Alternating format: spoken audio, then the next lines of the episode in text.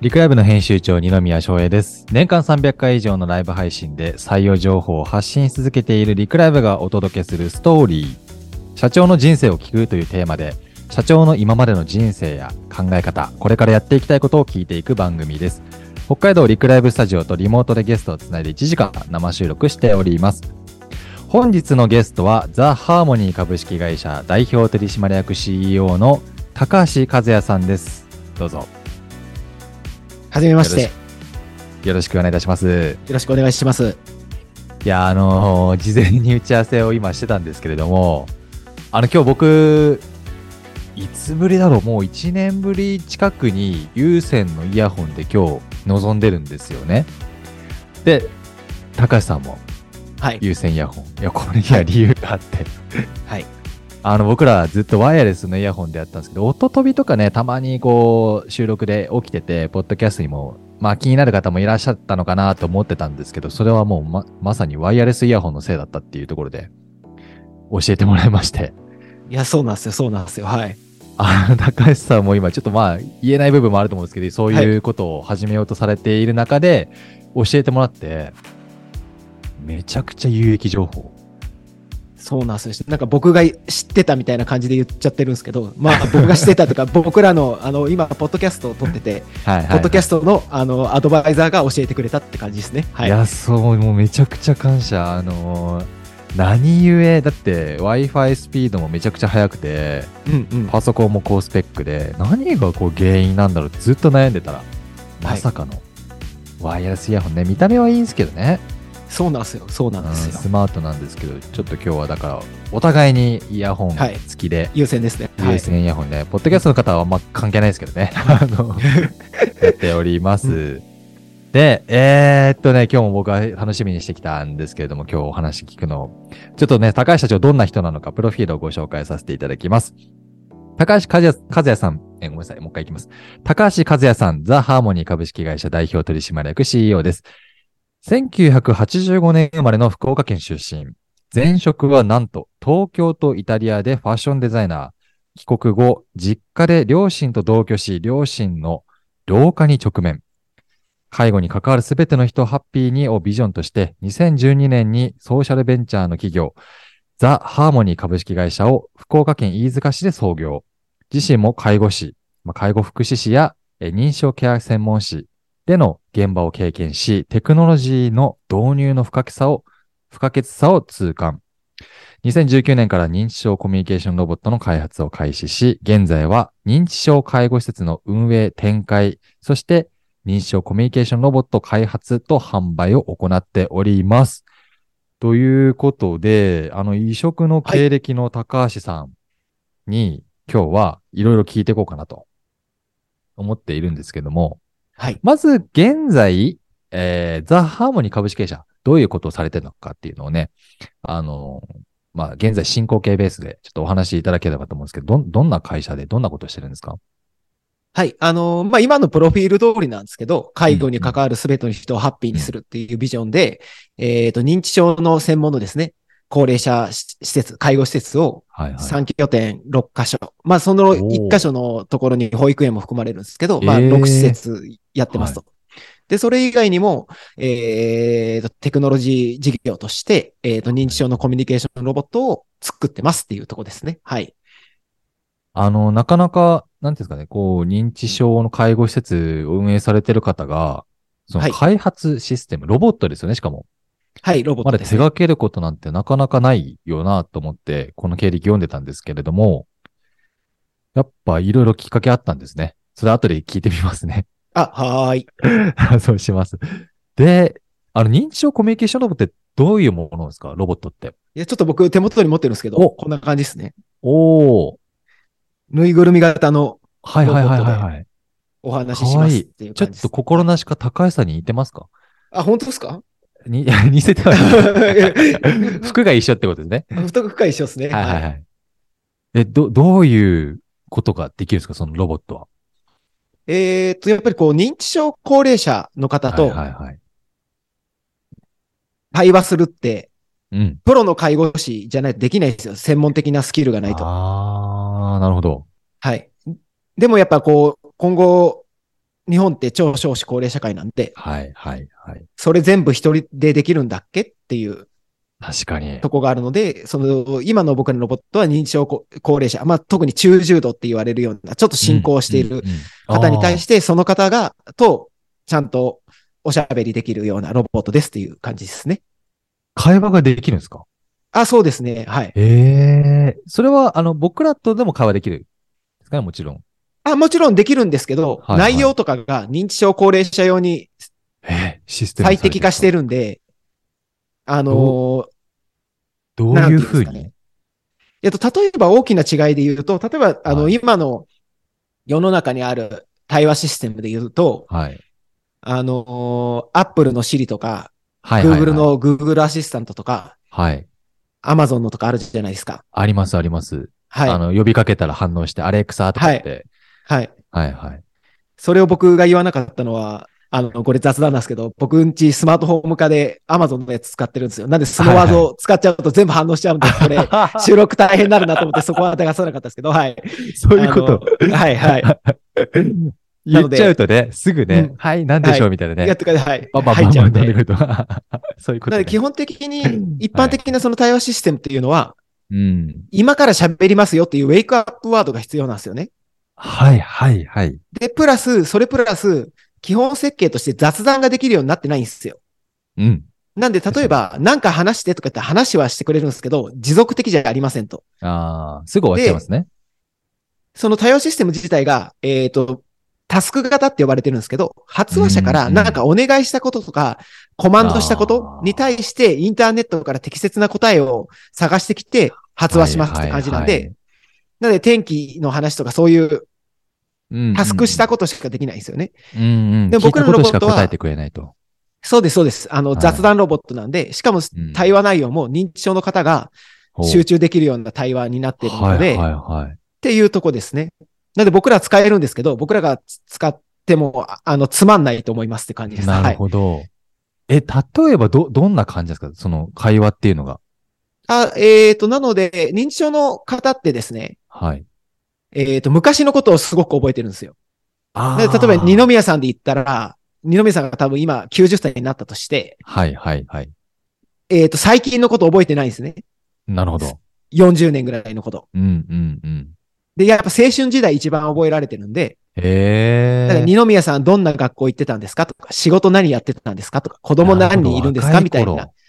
の話をするっていう感じですね。ええあ、本当にちゃんとそこに適切な、こう、会話が持続できるようになってると。あ、そうです、そうです、そうです。で、質問してくれるんですね、じゃあ、ロボットの方から。あ、そうです。で、大きな発話の仕方も違うのが、ロボットから会話をリードしていくんですよ。はなんで今のこの配信で言うと、二宮さんがロボットみたいな感じですね。なるほど、あの僕役ってことですね。そうこです。聞き手になるというか。そうです。ファッシリしていくって感じですね。おお、すごい。だからもうロロボットやったら基本僕もイメージとしては、はい。こう、話しかけて何かやってもらう。じゃないってことか。あ、逆そうです、そうです。逆なんそうです。逆にやってもらうんですね、僕らに。ですはい。へえ。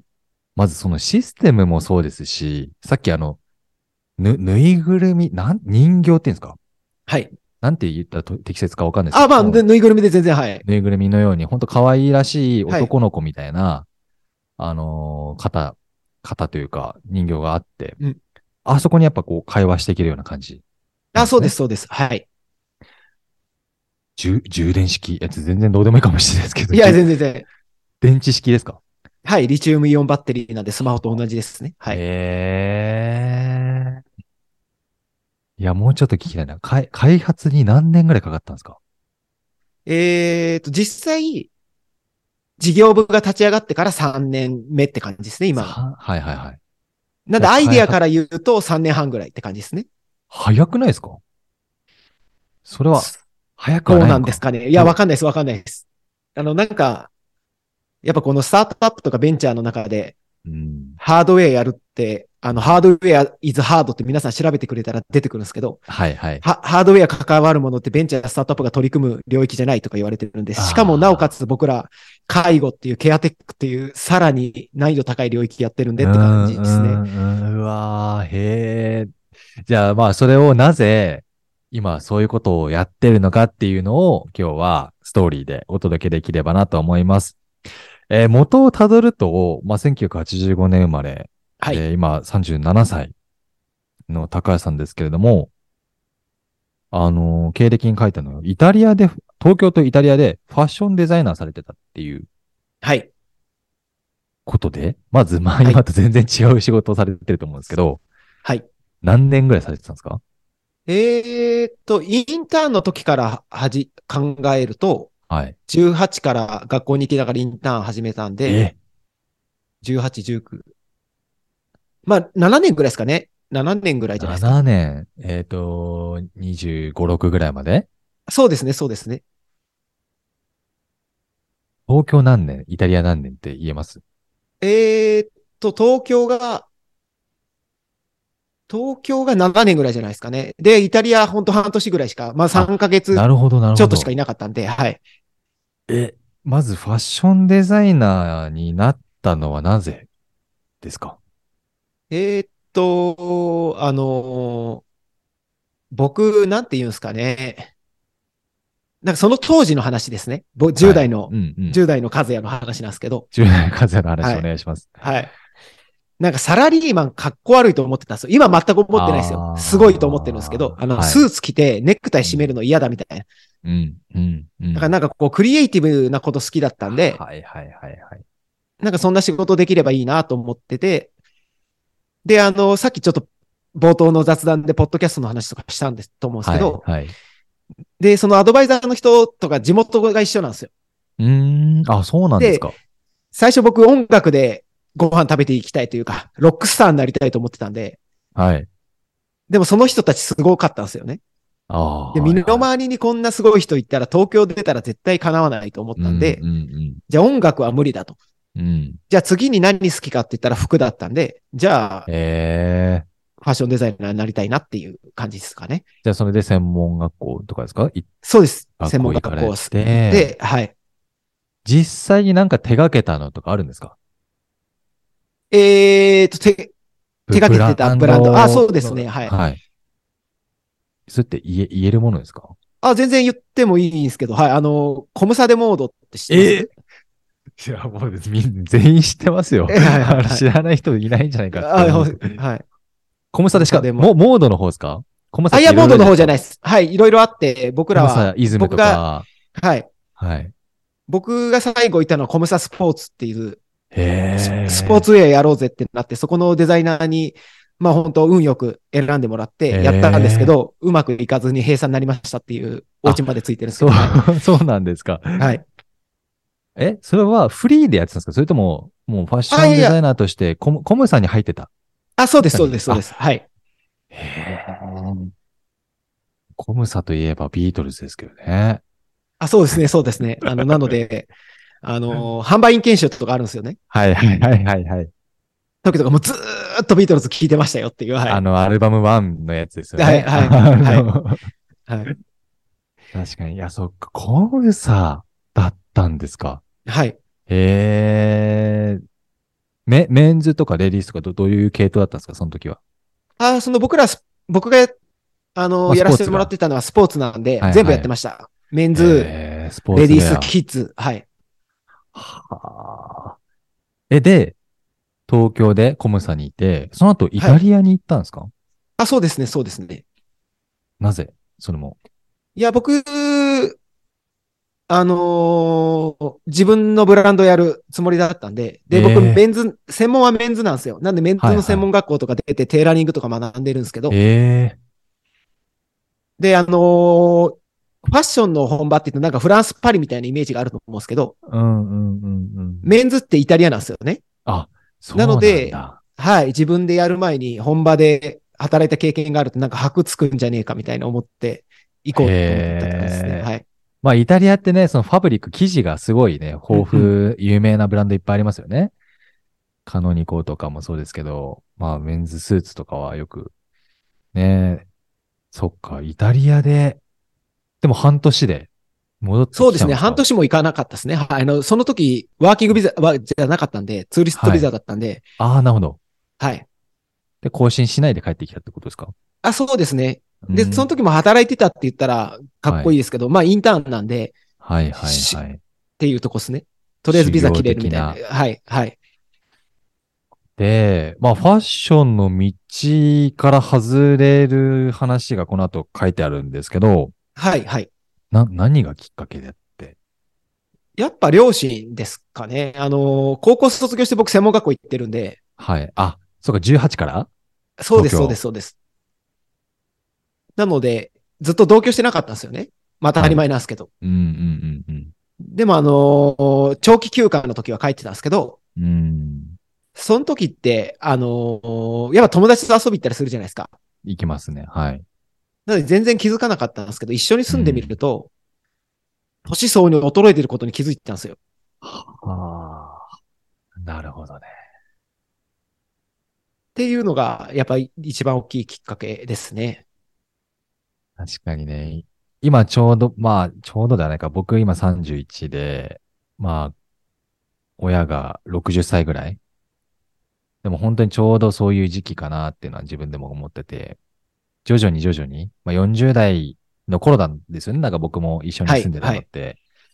それが一気に60歳が見えてきた時に、ああ、やっぱりちょっと変わったよな、みたいな考え方とか、うん、生活の仕方とかも変わってるし。いや、まさしえくそまれさしく僕でも、もはい、20の時、両親60だったんで、うーん。一緒ですね、で。今の二宮さんと。でも、そこででも介護にシフトチェンジするきっかけって何かあったんですかそうですね、なんか、僕、その、学生時代からインターンやってたんですけど、ファッションで、まあ、はい、はい。ファッションデザイナーのアシスタントって言ったらかっこいいですけど、うん。あの、現実を表した雑用ですね。ザ雑用。はい。はい、はやい。ってたんですけど、はい。で、最初にインターン行った会社の、が結構あの、小さい会社で、あの、ベンチャーみたいな、ファッション業はい、界の。はい、はい。なんで僕合わせて3、4人ぐらいしかいなかったんですよ。社長合わせて。うん。なんでやっぱ飯、ご飯とかよく連れてってくれうたん時に、、うん。その、カゼって自分でブランドやりたいんでしょみたいな。はい。言ってくれるんで、いや、いや、そうですよ、みたいな。まあ、丸村さん、社長みたいに、こんな感じでやりたいっす、みたいなことを言ってると、い、や、明日一つだけアドバイスできることがあるとすると、はい。あの、デザインの勉強だけすんなって言われたんですよね。ほう。けけ経営の勉強しろって言われて。へえ。で、その時経営とか言われても、はい。全く何も分かんなかったんですよ。まあ、ピンえとこない。何勉強すればいいんですか、うんみたいな。うん、うん、そしたらまあ、そそうだろうな、みたいな。じゃあ、とりあえず、毎週プレジデント読めって言われて、うん。おー。で、プレジデントを読み出したら、なんか面白い社長とか、興味ある社長とか出てきたんで、今度はその社長本。本の本読むようになったんですよ。ああ、なるほど。で、社長の本読んでたら、あの、おすすめの本とかあげてるじゃないですか、結構。はい、はい。で、れ。それで、みんながあげてた本がビジョナリーカンパニーっていう本だったんですよ、ね。はああ、有名な、もう、ザ名所ですね、経営の。はい。い。で、それを読んだ時に、僕やっぱり目から鱗で、ほう。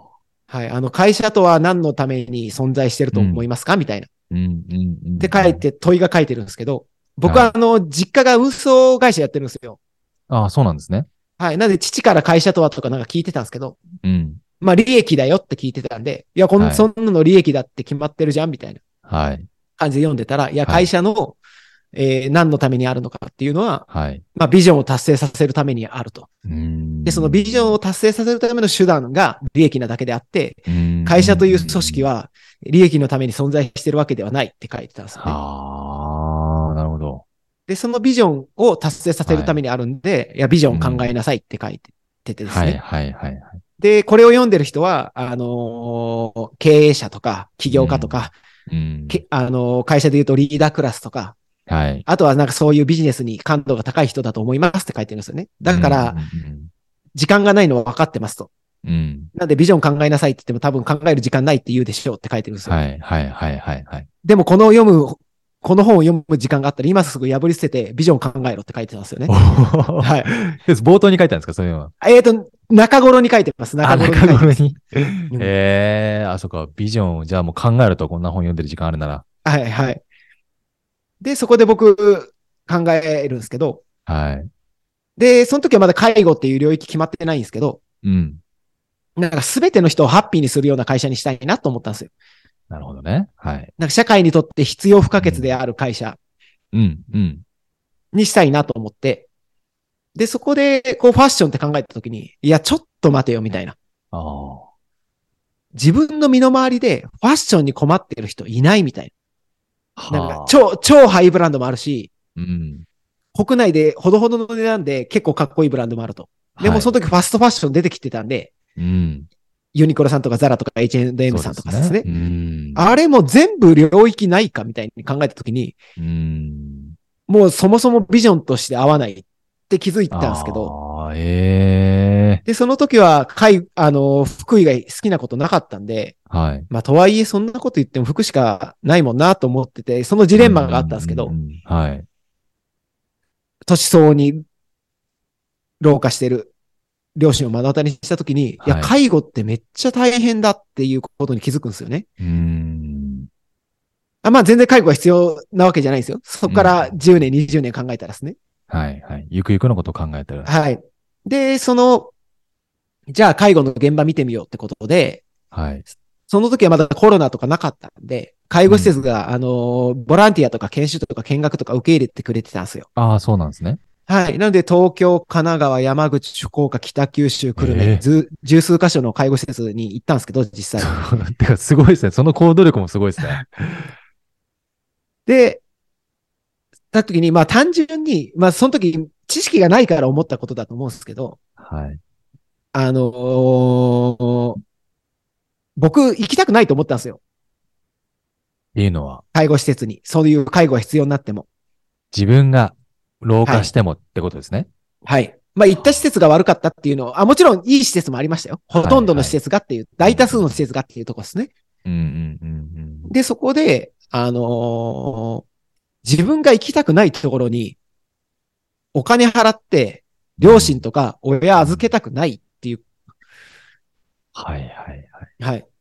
でも、とはいえ、じゃあ自分が親の介護に全部犠牲にしてコミットできるのかっていうと、いや、できなさそうだっていうところを、うんあ、じゃあ解決しようってなったって感じですね。それだと、いや、す、すべての人、介護に関わるすべての人ハッピーにできるんじゃないかっていう。ああ、やばいな。とこっすすねごいっすね。その、もともとファッション目指していたのをやめ、はい。まあ、介護に本当にコミットすると。そうですね。え、で、うんと、2012年にはい。ソーシャルベンチャー企業ザ・ハーモニーをはい。創業とはい。あるんですけど、もういきなりですかこれは。だからそのインターンを数、数箇所、数十箇所巡って、立ち上げたんですかそうですね。見学とかしか行ってなかったんですけど、まあ、サラリーマン時代僕、えーっと、学校3年行ってるんで、21からやってたんですかね。4年間とはかいはいはい5年間ぐらいうん。やってたんですけど、まあ、会社で意見通すって大変じゃないですか。大変です。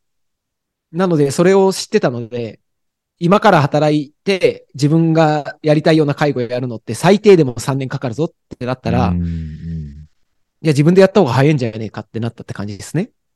自分の意思決定で全部で。はい、はい。で、立ち上げた時って、うんと、どういう、こうザ・ハーモニーのこう遠隔的な部分ってど、どんな感じだったんですか ?1 年目、3年目、5年目、10年目みたいな感じでいくと。で、その介護事業っていうのが、はい。法人じゃないと運営できないんですよ。ほ法律的に。ああ、はい、はい。なんで、もうそあもそも認会社す定るとしかあるんでかすか認可とかあるんあ、ですかそうです。認可取らないといけないはいはいの。はい法人格じゃないと認可下ろしてもらえないですよね。なのはで、いもうす、企業イコール法人するにするしかなかったんですけど、僕の場合はうん。うんうんうんなので、2012年に起業して、はい。施設一つ作って、あ、いきなりですかそうですね。へえ。で、2000、次、2013年にもう一個作って、スピード速くないですかそうなんですよ。もっと早くできるつもりだったんですけど、で、2014年にもう一個作って、 ?1 年に1個ペースで。あそうなんですよね。でも最初じ書いた事業計画では3ヶ月に1個ぐらい出していくみたいな感じだったんですけど。それは凄まじいですね。はあ。で、2014年に3つになりましたと。で、なった時に、はい。その最初に書いた事業計画から大幅に乖離してるんですよね。うんうんいやー、今の時点で俺20個ぐらいやってるつもりだったんだけど、みたいな。まだ3つか、みたいな。まだ3つか、みたいな。はい。ところで、あの、いや、どうにかしないといけないなっていうところになりましたと。で、そこに対しては僕もずっと現場出てたので、ああ、そうなんですね。すはい。なので、そのキャリアの中で介護福祉士とか認知症検査専門士っていう専門の資格も取っていったんですけど、うんうんうんじゃあ改めてなんでできなかったことを、なできなかったのかを分析してみようと思い、うん。はい。まあ、分析して結果と自分の現場経験からですね。どうやらこの介護の課題っていうのは、いい現場があるだけじゃ解決できないぞっていうことに気づくんですよね。ああ、なるほど、なるほど。はい。で、なんか例えば、これあの持論ですよ。持論なんで、あの、いろんな考え方いあっていいと思うんですけど、はい。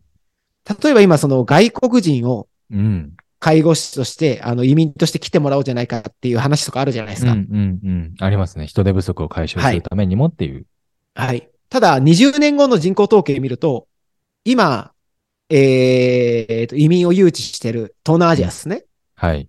高齢化するんですよ。今の日本ぐらい。そうなんですね。はい。ってなると、はい自国も人がいないのに、行ってる場合じゃないと、他国に。はい。で、日本のピークって2060年まで続くんです、高齢化が。そうなんですか。はい。じゃあ、これそもそも解決できないんじゃないかみたいな移民では。移民、人手ではね。はいじゃあ、テクノロジー使うしかないよねっていう。とこになったって感じですねうんはいいや、あの、さすがですね。分析、まあ、こう、市場というか世の中の未来も考えながら、社会課題に向き合ってるなっていうのをすごく驚いているんですけれども。ありがとうございます。そこから、テクノロジーにはい。目を向け始めるんですかそうですね。はい。な何年目ぐらいですかそれは。会社の設立えーっと、1、2、3、4年目ぐらいですかね。から。ああ、じゃあ実際に3施設を運営しながら感じたことがいろいろあって、はい。その時も人手とかも大変じゃないですか ?3 施設を運営するのも。そうですかねって、まあそうですよねっていう、はい。まず、まあ、かなりね、こう、働き手も少ないじゃないですか、介護士っていう。はいはいはい。まあ、その採用とかも苦労されましたやっぱり。えーっと、これも持論ですよ。うん持論なんですけど、僕それ嘘だと思ってるんですよ。んっていうのは。介護施設が人取れないんじゃないんですよ。はい。いい会社じゃないと人が取れない時代になってるだけで、なるほど、なるほど。業界関係ないと思ってて、で、今、そういイうンこターとネでッすかトで情報がオープンになってるんで、うん、うん、うん。いい会社にしか人が行かなくなってますっていう。で、いい会社には人いっぱい集まるけど、はい。魅力を発信できてなかったり、魅力がそもそもなかそうっそたうそうら。ダメと。はい。だからそれって介護業界だけの課題じゃないよねと思ってますって感じですうね。ん。民間も全部含めてですね。で、僕らも実際、あのーそんな求人出したらめっちゃ来ますよっていう状態じゃなくて、うん、うん、ですけど、まあ、し人がいなくて事業存続できませんとかにはなってないんですけど、うん。まあうん、大変は大変ですよねっていう感じですね。はい。でもまあ、なんとかそれをもう乗り越えて、そうですね。うんはあ、いやいやいやいやいや、大体こういう話を聞いたときって、いや大変でしたっていう話を、はい聞けるかなと思って聞いたんですけど、はい。いやいや、それ以上に、いや、まあ、かい課題を理解してるってとこが、正しい、言い言い方として正しいのかもしれないですね。こう、何があーダメだか。なら、るうん、こうしないといけないって分かってるから別に苦じゃないですよ、うんみたいな。ほどいや、苦ですけどね。大変ですけど。いやはいはいはいはい。苦、苦だけど、はい苦しいですって言わないというか。あーめっちゃ言ってますけどね、メンバーに。 あそうはなんいだ。この仕事やりたくないっす、みたいな。いやーなんでちょっと励ましてください、みたいな。はいなるほどね。え、で、テクノロジーは必要だなって思って、はい。い何から考え始めたんですかや、最初、あの、介護って、介護保険使ってるね、国の。はい、はい、はい、はい、はい。書類、とてもとてもすごい量書かないといけないんですよね。ああ。なるほど。で、結構そこが大変なので、うん。書類を自動で書けるようにしようって思いましたね、最初は。ああ、はい。いわゆる今で言う DX ですね。デジタルあ、そうです、トそラうンでスすフォーメーションね。。はい。この手書き用とか紙用っていう全部はい。自動化させるみたいな。はい。それ作ったんですか実際に。いや、えっと、やっていったら、わかるんですけど、僕エンジニアじゃないんで、はい何をどうすればいいか全然わかんないんですよ。はい、はい、はい、はい。で、調べたらやっぱそういうことやってる会社さんめちゃくちゃあるんですよね、世の中に。ああ、なるほどね。で、すでにレッドオ自動処理とかーシャン化、うん、してて、うで、んマーケットシェアもある程度みんな持ってるって中で、なるほど。いや、これ、うちがやる意味ってなんかあんのみたいな。うん、うん僕がやる意味ってなんかあんのってなった時に、いやー、違うなってなったって感じですね。で、それは、あれですか、あの、他社が作ったやつも導入してったんですかじゃあ、そこはまず。あ、そうですね。使ってみてって感じですうんうんね。うんうんでやってみたら、まあ、他社が作ってる、もうそもそもあるよね、みたいな感じになり。そうですね。かゆいとこには手届かなかったんですけど、もっと、あーこここうやったらあるっていうのがあったんですけど、全然クリティカルじゃないよみたいなとこあったんで、あー。まあ、土台はもう結構解決していくから、みたいなところの。そうそうそうそうですね。うん、うん、うん、うん。で、次に考えたのが、ちょうどその時、シェアリングエコノミーが超流行ってたんですよ。はい、はい。あの、ウーバーとかエアビーが出てきそうたです時ね。はい。うん、うん、でで、じゃあこれ、介護業界って人手不足だから、うん。はい。その介護士と施設をつなぎ合わせたり、高齢者とし介護者を、介護士をつなぎ合わせるような C2C のマッチングサービスやれなるば、ほど、なるほど。めっちゃいいんじゃないかと思って、それはをい今度やり始めるんですよね。はい、はい、はい。でもその、考えてば、れば考えるほど、うまくいかないことに気づいていくんですよ。どういう感じだったんですかどういうえっと、例えばシェアリング。グサービスって、うん。わかりやすく言うと、えっと、サービス提供する側、はい。あの、例えばメルカリとかはい、はい、はい。の、えっと、商品出す側ですね。はい。は、お金稼げますじゃないですか、目的。自分のスキルとか使って。そうですね。物とか今までにな使い副業としはてとか、副収入として。うんで、受け手側ですね、サービスの受け手側。ははい今までよりも安く、それが受け取れますって感じじゃなはいですいか。。はい。双方それのがしメリットがあると。それがシェアリングサービスの土台ですね。ウーバーも、あの、エアビーも。。までも介護の場合、そうですねうんうん介護保険があるんで、そもそも安いんですよ、こっちが。あー国が90%負担してくれるん。で。そなのの、で C 側が安いと。はい。はい。受け手側の C が安いって感じですね。10%なんで100円とかなんですよ、自己負担。1 1時間、1時間。はい。あへーたわかりやすく言ってます。わかりやすく言ってます。ああ、わかなりるやほすどなく言ってるほど。 はいはい。ます。10%。なんで。はい。じゃあ1時間、介護保険使ったら10%です。はい。 100円です。はい。じゃあ僕の C2C マッチングアプリ使ったら1000円です。はい。絶対勝てないと思ったんですよね。はい。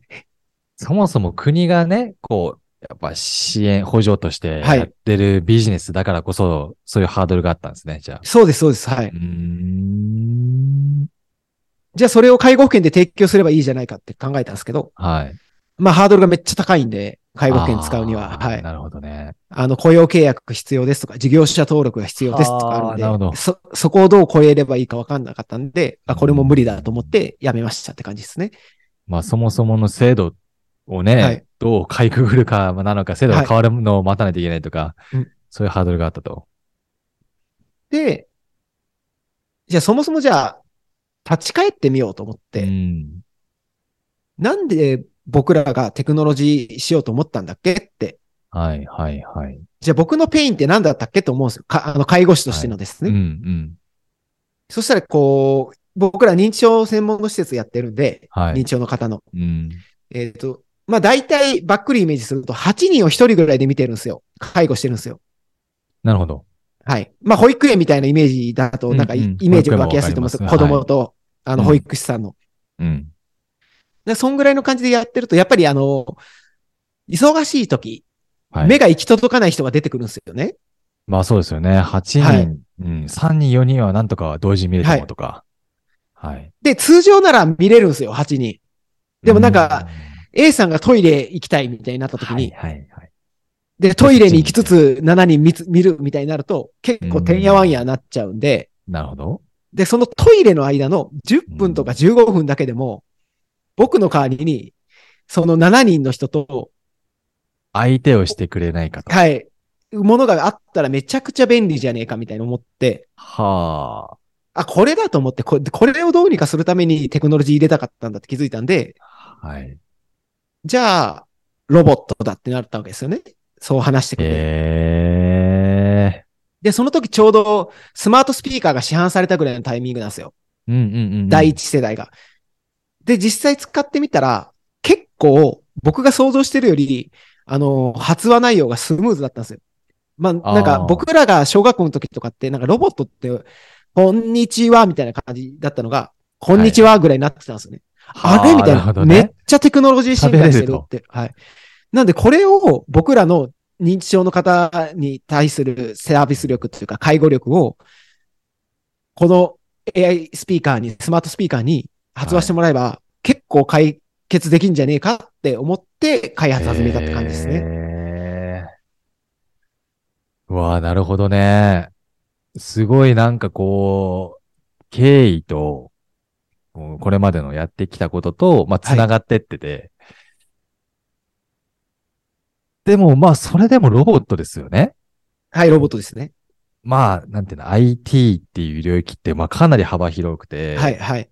うん、例えば、まあ、ウェブサイトとかウェブサービスも IT ですし、じゃあアプリとかスマホとかも IT ですし、こうロボットって結構行き着くとこというか、はい一。番なんかハードな部分だと思ったんですけど、だからそのマッチングのシステムとかよりももっともっと難しい複雑なことをやんないといけないのかなって、そのシステム作るのが大変っていう意味でね、はい。そこにチャレンジしに行き、そうですね。まあ、必然的に作るしかないっていう結論に至るんですけど、今、あのー、ニュメイさんがおっしゃられたみたいに、はい。あのー、一般的にベンチャーとかスタートアップ業界で、ハードウェアやるって、ハードウェアイズハードって言われるんですけど、ね、そうですね。まあ、ググったら出てくるんですけど、さっはきもいあのー、やるべきことじゃないって言われるんですよ。で、ソフト作ればいいだけなのに、ハードウェアやるとはいハードウェアも作んないといけないんだよっていう。どっちもですもんね。そうですよね。確かに。はい物と中身とっていうことだよね。い。はい。なんで僕らもそれ知ってたんで、はい。わざわざ難易度高いのに挑戦したくないんで、最初はうん、その、既存のスマートスピーカー使ったり、こういううまくね。うんうんうん、 PC のディスプレイ使ったり、スマホをつく使ったりして、僕らの作った対話エンジンで発話すれば大丈夫なんじゃないかなって思ったんですよね。はいはいはいはい。た でも認知症高齢者の方って今80歳とか90歳以上なんですけど、うん、うんで、そういう方ってオンライン慣れてないんですよ。慣れてないんで、なるほど。インプットされてないんですよね。若い時に使ってないんで。うんうんうんうん。あ、そっかそっかそっか。そうさっきのあの青春時代に戻りますっていう話なんですけど、そういうことか。昔のことはいっぱい覚えてるけど、だからそはいの当時の情景は思い返せるけど、はい。なので新しテいレこビともは厳しい。なので、テレビ見るだけみたいになっちゃうんですよ、画面とか見ると。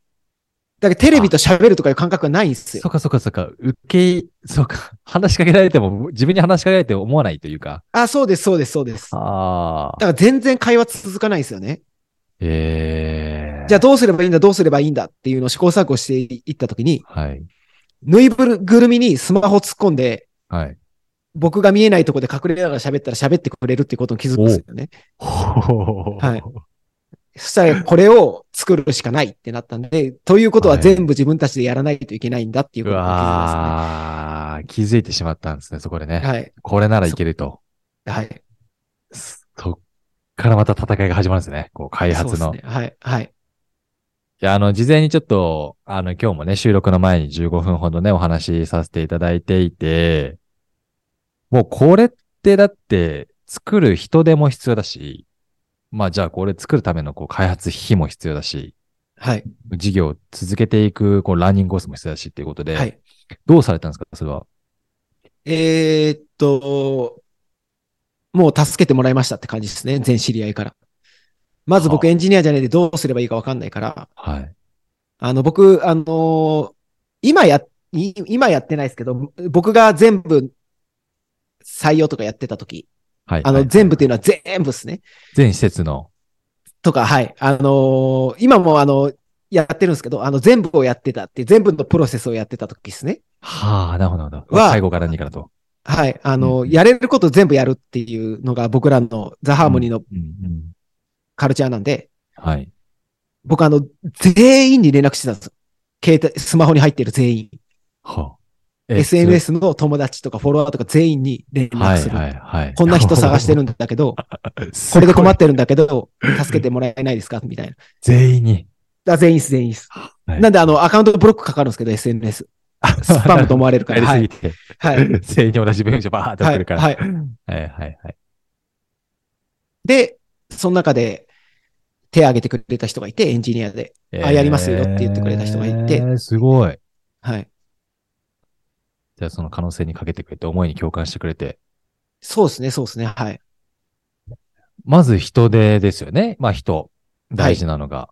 あと、物か、人物金ありますけど、はい。か、お金はどうしたんですかいや、お金は、あの、で、介護施設って、あ、あのーめちゃくちゃ儲かんないんですよ。例えば利益率50%出るとか、いうビジネスじゃないんで。じゃないんだ。はい。。はいい。なので、あの、開発費自社で賄うのは無理だなっていうことに気づいたんで、そもそも利益とかがない状態、そうですそうですね。はい。うんなので、、もうこれは資金調達するしかないなっていうところで、はい。で、しかも、あの、融資って、あの、売上が見えることに関して担保とかを取って貸してくれるんで、うんうんうんうん、ちょっとこれまあ融資じゃ、、銀行からはい、の融資とかはうん。調達できそうにないぞっていうこまあとで、確じゃあこれ率は性ですからね。あれは、はい融資の場合は。はいはい。し出資してもらうしかないと、エクイティしかないなっていうことに気づいてですね。うんうんうんで、そこから、や、やり始めるって感じですね。何をしたんですかえーっと、そこも、えーっと、もう、その時、今も、今、うちの主要株主さんなんですけど、はいあの、ベンチャーキャピタルの VC のうん。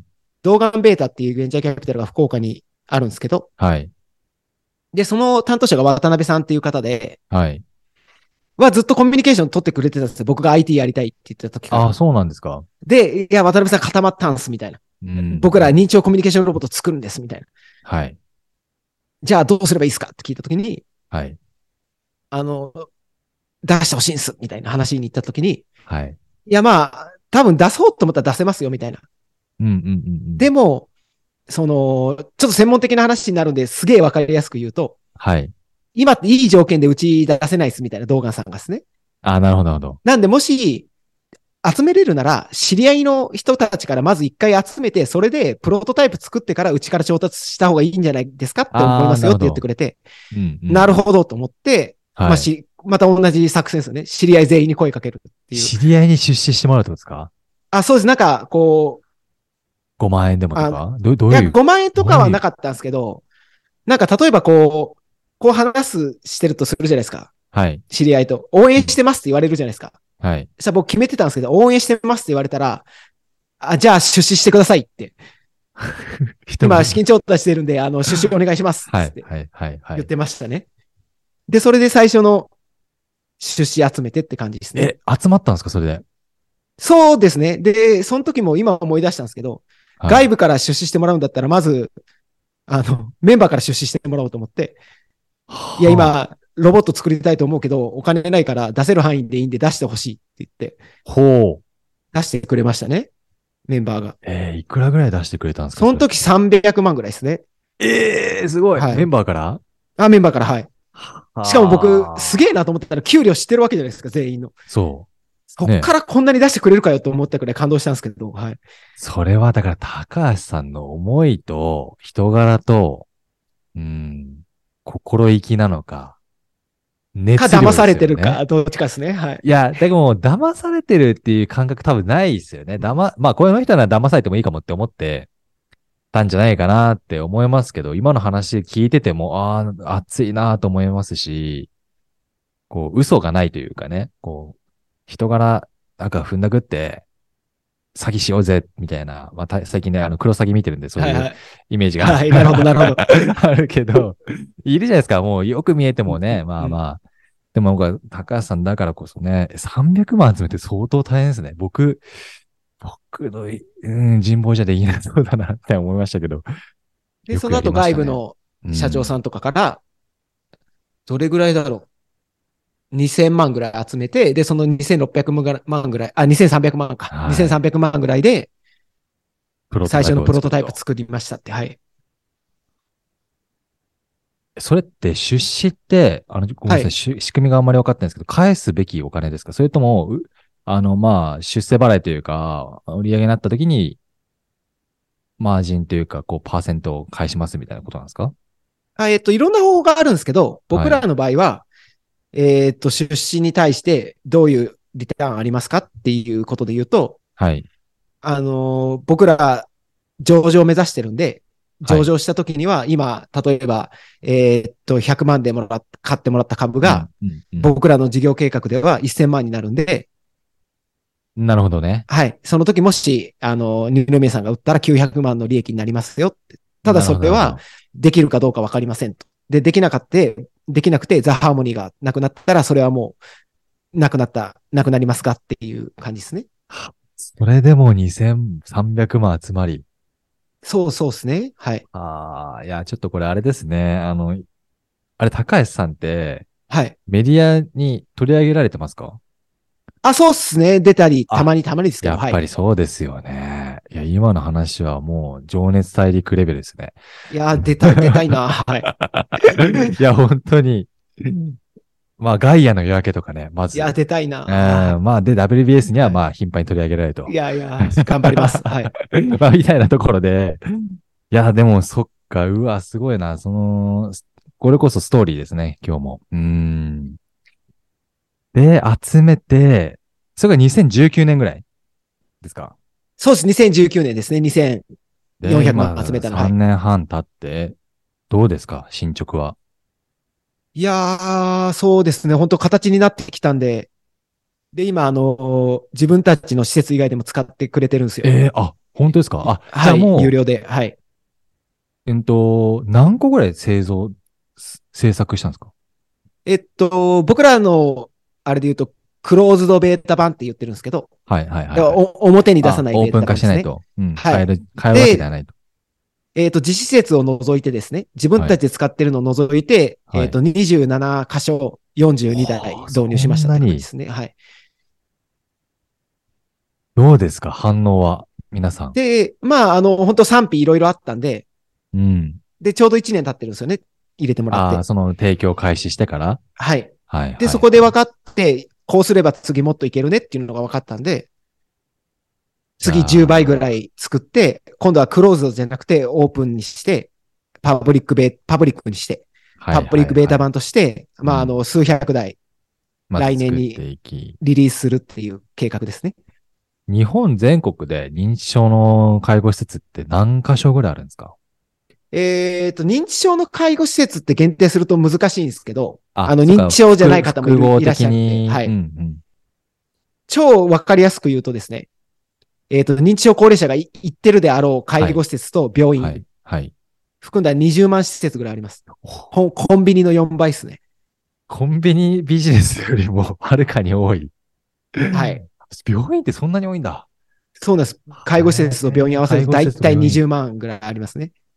じゃあ、まあ、そこがパイですね。大きい。そうですね。はうーい。ん。じゃあ、目指すはそこですかそうですね。なんか、で、目指す先で言うと、なんか僕らのロボットって、はい。あのーコミュニケーションロボットなんですけど、まだ。うん、うん、うん。パートナーロボットにしたいんですよ。おうなんで、こう、認知症になったらもう一人一台持ってるみたいな。なんかあのーなる認知症にとってのドラえもんとかコロスケみたいな。なるほど、なるほど。その、まあ、施設に行くまでもないけど、まずちょっとは、こう、進行が始まったりとか、はい。病院が嫌いだっていう人に対して、そう、助けてくれるって身の回りの生活を。なんかそんなロボットにしていければいいなと思ってるのと、で、僕らあの、施設やりたいわけでも、ロボットやりたいわけでもなくて、うん介護に関わる全ての人ハッピーにしたいんで、はい。なんかそのためには施設も必要だし、ロボットも必要だよねって、で、でやってるんで、なんかそこの世界観をちゃんとテクノロジーを導入していって、引っ張れる会社になっていきたいですね。なんでその、介護に関わる全ての人をハッピーにするっていうインフラを世界中に届けれるような、なんか、もっとわかりやすく言うと、介護に困る人が世の中からいなくなるようなことをやっていきたいでなするね。ほどね。ちょっと今テロップ変えてもらっていいですか、これ。ちょうどね、その部分も用意してたんで。はい、これですね。介護に関わる全ての人をハッピーに。ありがとうございいます。はいはい。ます。っていうところに繋がってくるわけですね。はい。え、うんと、3施設を3年でやった後、また増やしたじゃないですか。えあどん増やしてますねどんなスパンで、また増やしていくんですかこれは。えっと、そっから、踊り場が始まるんですよ。お、増3年間、えない。はい。2019年のはい1月まで増えないんで、何年か、6年ぐらいそうですね。はい10、13、14、5年ぐらい増えてないです ?5 ね。年ぐはらい増えない時期があり、またそこから増やしたんですか、い、そうです。そっか。ら、はい、19年から、1つ、2つ、3つ、まあ、あの、三つ目が保育園。そうですね。ね。いそうですね。三つ目が保育園で、去年にもう一個出してるんで、合計6個になったって感じですね。6施設になったって感じです。あーなるほどね。これでも増やし続けるのは結構ハードなんじゃないですかこれ施設もハードじゃないですか、うん結局。はいはい変わはるものいはとい。いうか、うんうんうんそのポンポンポンポン勝手に増やせるわけじゃないと思うんですけど、はいはい。どれぐらいにしていくとか、ちょっと考えることもあるんですかいやー、その、具体的な数字で言うと、あの、全然その認知症に困ってる人たちいっぱいいるんで、うん。やるしかないよねっていう感じですね。そっかそっか、その、はい。何店舗やりたいかっていうことじゃな、何施設やりたいかじゃなくて、まあ困ってる人のために増やしていかなあ、そう、いといけ困ない、ってる人がいる限りは絶対やっていくっていう感じですね。まあなくなることはないですよね。認知症が改善する薬とかもないんですかね。今のところないですね。なので、それが発明されて、うーん。認知症に困る人とか介護に困る人がいなくなるんであったら別に僕らじゃなくてもいいかなと思ってるんですけど、はい、はい、はい。でも今のところないかな僕らしかできないと思ってるんで、なんか未来のことで言うとそういう認知症を治療できる、うんその、とことかもやれたらいいなとは思ってますけどね。すごい遠い未来ですけど。特効薬みたはいなねい。うんいやー、そうですか。いや、今日話聞いていていろいろ学びになったこともあって、あれですね。あの、まさしくビジョナリーを、やっぱ考えてらっしゃいますね、今。そうですね。かっこよく今、二 目。宮さん言ってくれたらビジョナリーですけど、はいあの、ちょっと悪く言えば妄想癖がすごいっていう感じなんで、はい。いやー、でもな、全然妄想癖がすごいようには全然聞こえなかったん で。あ、本当ですか。はい。うん、でもみんな、んか周りにいる方々とかも、こう、高橋さんのこう、思いに、やっぱ惹かれてんじゃないかなっていう。うん。そうだったら嬉しいですって感じですね。僕がでもは今応援してますって言ったら100万円くださいみたいになっちゃう。いやいや、そういうやつになっちゃいます ね。なっちゃいますちょね。っとギあリギリ今ちょうど資金調達中なんですよ、あー心の ここまでは来たいけどや、冗談で言わすないよ。よはういに。いやいや、冗談で すよ。あの、断ってくれていいんで、あの、断って当たり前だと思ってるんで、僕、はい。 だって断れたからって言って、関係性が疎遠になるとか、うん、うん。まあないですね。だからそういう人にはお願いしないようにしてます。そっかそっか。まあそうです、はい。気持ちよく、ね。株主になってもらう。うんで、はい。そうですね。まあ、はい一緒に運命介護に共同体になるみたいなね、あ、そうです。介護に関わるすべての人をハッピーにする運命共同体になってもらうんで、うん。そのことで関係性が悪くななるんだったらっていう人には声はかけないようにしてますね。はい。なるほどね。いやー、そうか。今日は結構本当に学びになったんですけど、いや、あり高橋さがとうんございます。ツイッターもやっててね、結構フォロワーさんあ Twitter やってます多くはい。うん、ぜひ皆さんも、ツイッターのリンク貼ってたかな貼ってますね。ぜひ、あ、ぜひぜあひ、あののー概要文からフォローしいていや、たおだいて。願いします。寂しがり屋なんで、はい。 1万人もいるんですよ。すごいんですよ。で、であの、DM で、リクライブ聞きました、フォローしましたって言ってくれたら僕、あの、あー泣いて喜びますっていう。僕の方がですよええね。それ は。僕泣いて喜もびます。はい。うん、僕も嬉しいので、ぜひ、ね、はいこれ聞いてる方は、まあ、コメントとかもね、メッセージとかいただけるとなと思います。いや、本当にね、高橋さんって何者なんだろうみたいな。あれ、か、アカウント名何でしたっけ和也あ、。和也ですね。あ和の、也僕ら、カルチャーとして、おうあのー縦横がない組織を作るっていうところがカルチャーなんで、あの、そフうなんァーですかストネームでみんな呼ぶんですよ。なんで、僕のことみんな、和也さんとか和也とか呼ぶんえー、ですすけど。ごい、いい、いいですね。こう、親近感湧くというか、距離あ、がそ近く感じますよ、うね。です、そうです。なんか、どうせ、働くなら、うん。楽しく働きたいじゃないですか。そうどうせはい働くなら、どうせ働くならそうなんですよ、そうそう。こんな根詰めてね、難しい顔してね、はい。やんないでね、いけたらいいですね。ってことで、和也さんのツイッタはーいぜひフォローしてもらいたいですし、あ、ぜひぜひ。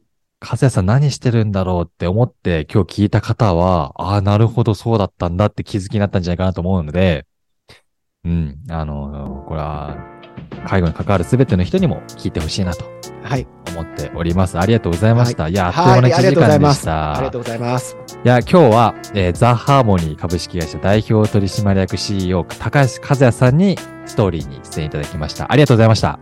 はい、ありがとうございます。ありがとうございます。ありがとうございます。ここまでお聞きいただきありがとうございました。番組の感想は、ハッシュタグ社長人生、すべて漢字でツイートいただければ嬉しいです。そしてこの番組への感想質問も大歓迎です。高橋さんへの DM もぜひお願いします。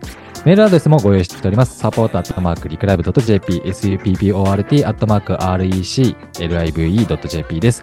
この番組は毎週木曜日にライブ収録、その翌週にポッドキャストで配信されます。次回もどうぞよろしくお願いいたします。